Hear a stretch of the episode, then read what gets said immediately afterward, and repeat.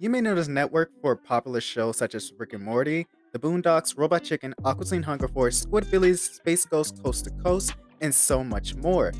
Basically, all the shows you weren't supposed to be watching when you were eight. Today, I want to talk about how Adult Swim got its start, its rise to popularity, a little controversy it got into, and some fun facts. But before we totally jump into that topic of today, I want to say, hey, welcome to Quick Chat with Jay. I'm your host as always, Jay. I hope you're doing well today. I'm doing pretty well. I hope you're having a good day or night at the time you're listening to this.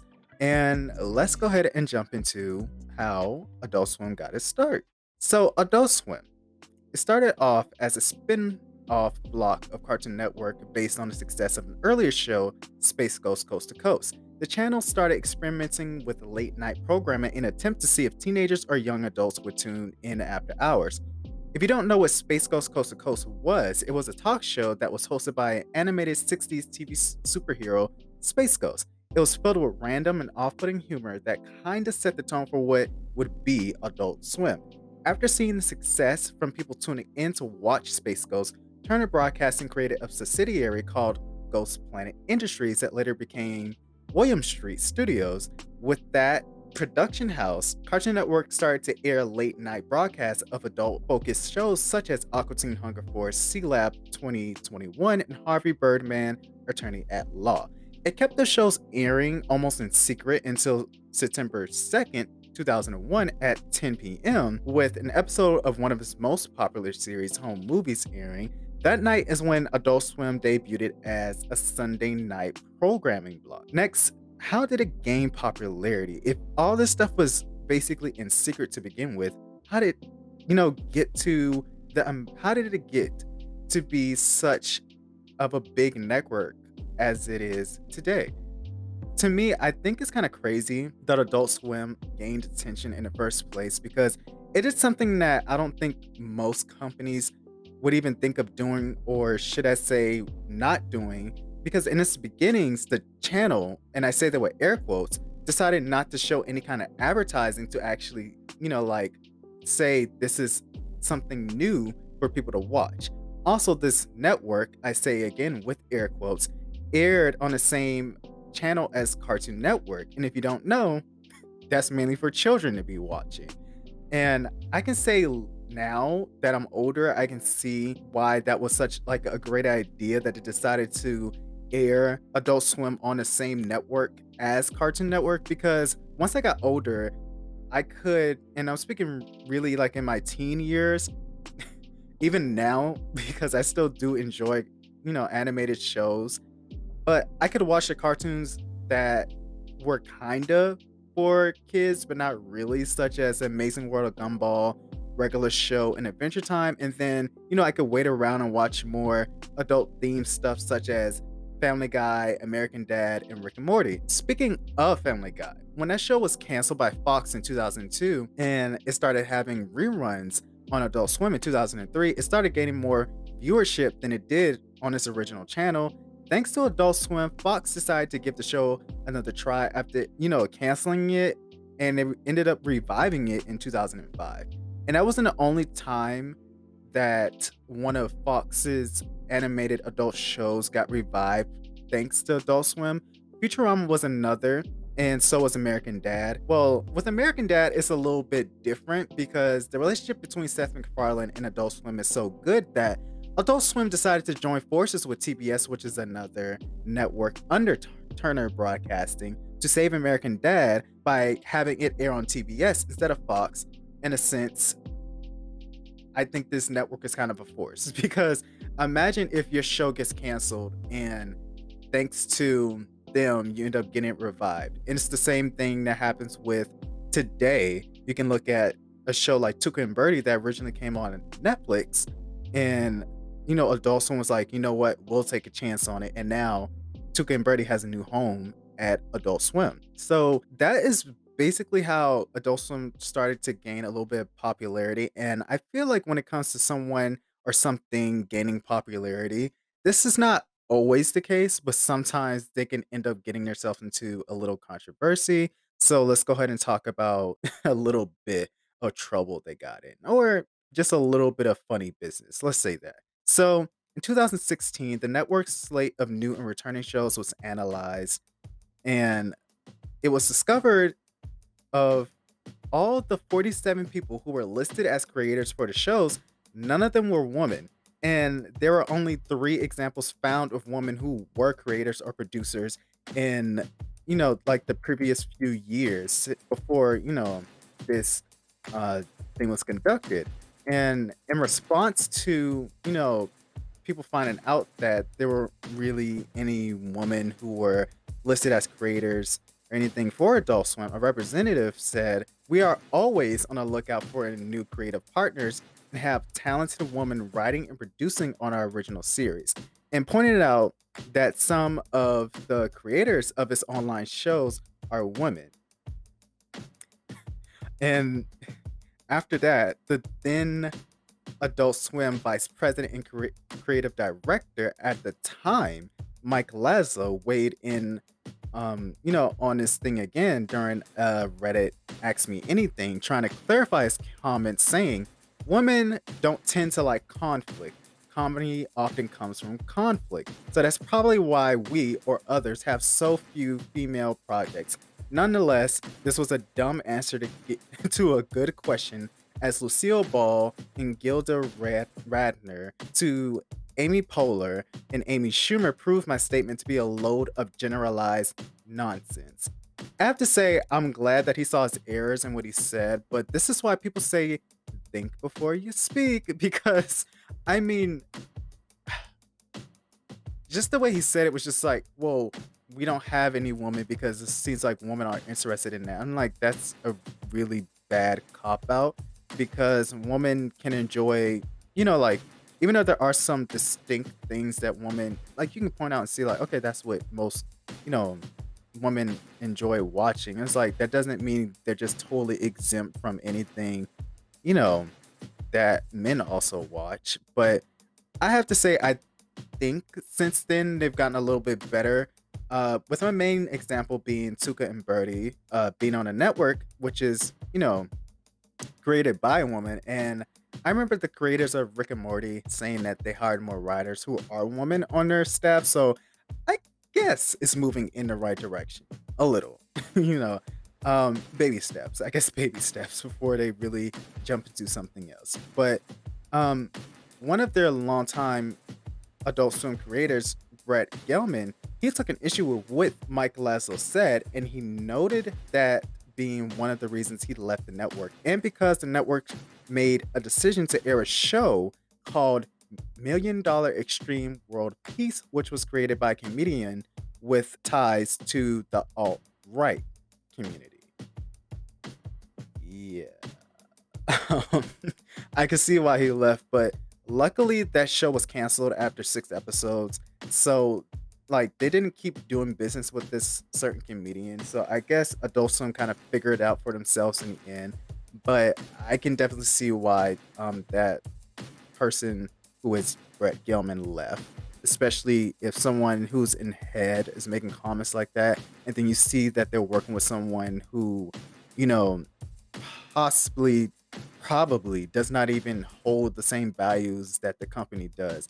And honestly, if they continue to do that show, I think they would have found themselves in more trouble because if people, if more people found out and been like, "So, Adult Swim, are you, you know, condoning alt right people and everything?" So, I guess it's a good idea that they, not I guess, it was a good idea that they decided, okay, let's not work with you anymore because it's not right. Another little thing uh, down controversy lane. Uh, well, this one is a little bit more light, but it still caused some trouble. So, Adult Swim got in trouble for trying to promote one of their movies. On January 31st, 2007, Boston's police and fire departments responded to reports of possible live explosive devices planted throughout the city in its suburbs.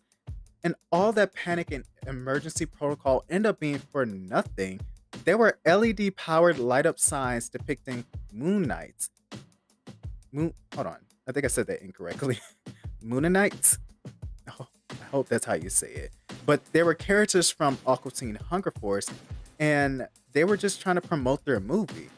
And thanks to that incident, Turner had to end up paying two million to the city of Boston to settle the matter, and the general manager of Cartoon Network at the time, Jim Samples, he had to apologize and then later resign because of this incident. And the crazy thing is, is that these signs have been placed in 10 other cities with no incident of the authorities being called. What was up with Boston that people decided, oh, we're gonna call the police because it just doesn't seem like something is like um you know right here. but uh the last thing I'll bring up for controversies because I have to say Adult Swim is kind of it has some you know a little bit of problems, but not as serious as other companies, um, you know, you know, I've had in the past. But this last one, I just think is a little funny because so Adult Swim had a show it aired late at night called Off the Air that had random segments of animation without context or information, meaning from second to second, you might experience something beyond expectation. The controversy about this show that the air comes from a segment they had called Pre-Birth, and that featured pyramid-headed figures spawning babies out of their robotic maws on their triangular heads before creating a percussion line by mangling and beating the babies against ob- obelisk structures. The babies in reaction seem to be having a joy being used as tools for these Silent Hill esque entities. It wasn't until years later that someone made a tweet showing the clip saying this Cartoon Network after hours. They show it in your face. They hope you aren't the kind of parent who monitors what your kids watch and do. They're busy conditioning them. What do you see here? I see witches abusing babies. This is not okay. This is not funny. Hashtag these people are sick. I have to say, uh, I watched the clip and it is incredibly jarring and it perfectly subverts your expectations. Considering I didn't know what to expect in the first place, I think that person took it a little too serious. Like they took it too seriously because after watching that, I didn't get the urge to like hurt babies. That is a sentence I thought I'd never have to say in my life, but it's true. I didn't get the urge to do that. And I mean, go watch it for yourself. I will warn you, you might, based on how you are personally, you might get upset. But I mean, I don't know. Me, probably because I can differentiate, okay, this is not real. And obviously, this is just made to be something that is kind of, you know, off the wall. So I don't know but in my opinion, I was like, it's not that serious. It is weird, but it's not that serious. I don't know. But moving on from his controversies, I just want to go into a little bit of um, fun facts or trivia. I have think I have about like four or five. So going back to Space Ghost Coast to Coast, it was the first show that Cartoon Network produced for the network. Uh, two episodes of the Boondocks were banned by Adult Swim. The two episodes were one, Hunger Strike, and two, the Uncle Ruckus reality show. And they were banned because they painted the BET network in a bad light. And BET, they threatened to sue Adult Swim if they did not take these episodes, you know, off the air. Also, an added fact about the Boondocks. I believe another one of their episodes was banned from BET because it paints Tyler Perry in a bad light. I'm not really sure if Tyler Perry has like I mean, I think now it's obvious he has a deal with BET because he has shows on BET Plus, um, such as Brothers and his other show Sisters. Or no, wait, it's not called Brothers. It's called Bruh, I think. But years ago, I'm not sure what their relationship was. I do remember they used to show us movies a lot on that network, so maybe he had a deal with them anyway. But he got upset with this episode because the depiction of him and his character, who you may or may not know Madea. You know, it made him very upset. And the name of the episode was called Pause. Yeah, that's just, I think in total there are like four banned Boondock episodes, but yeah, that's a little bit of fun fact, I guess.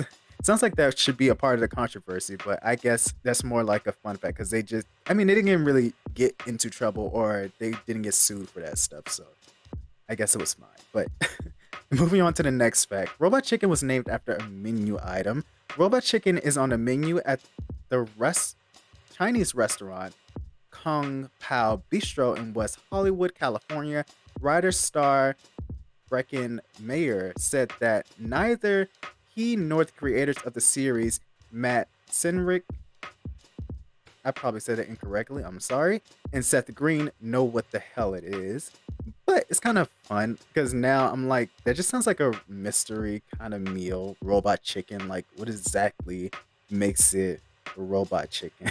Next fact the pilot for Rick and Morty was written in six hours instead of three months, which I guess is like the standard time allotted for someone to have a pilot be written.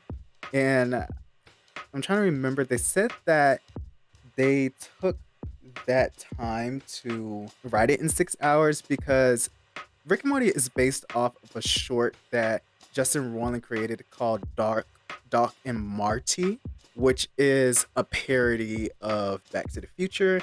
And I've seen clips of Doc and Marty. That if you think Rick and Morty is crazy, that is more it's on another level from Rick and Morty. So they so Adult Swim was like, yeah, we already saw this and um, we don't like it that much and we need for y'all to tone it down. And so that's exactly what they did, and that's how we got the first episode of Rick and Morty. And you know, of course, now Rick and Morty is one of the most popular shows on the network. Other fact Aqua Teen Hunger Force had a three second blood rule. They couldn't show blood spattering out of someone for more than three seconds. And the create I believe they said the creators of the show hated that fact. And my last little fun oh, not fact. They hated just that rule. But my last little fun fact is Adult Swim. If you don't know like what exactly the name stands for, because after like all these years of knowing of the network, I never for once like stopped and be like, what the hell does it even mean? But the name for this programming block comes from the term for a lifeguard's break.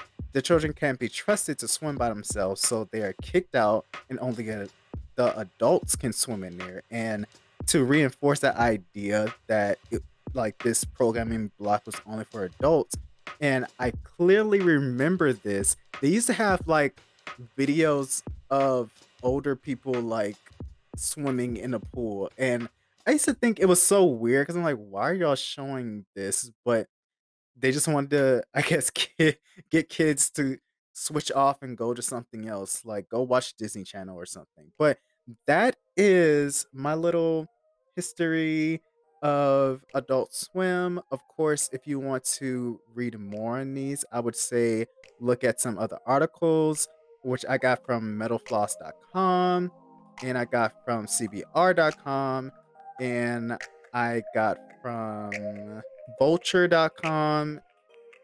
Yeah, I think that's where I got most of my information from. So, yeah, I hope you all enjoyed this episode. I hope you learned something. Sorry if sometimes I sound like a buffoon when I'm talking. I don't know what it is. Sometimes I trip over my words. Um, there might be something wrong with me. I don't know. but I hope you all have a good day and at the time you're listening. Thank you so much for listening. Take care. Bye.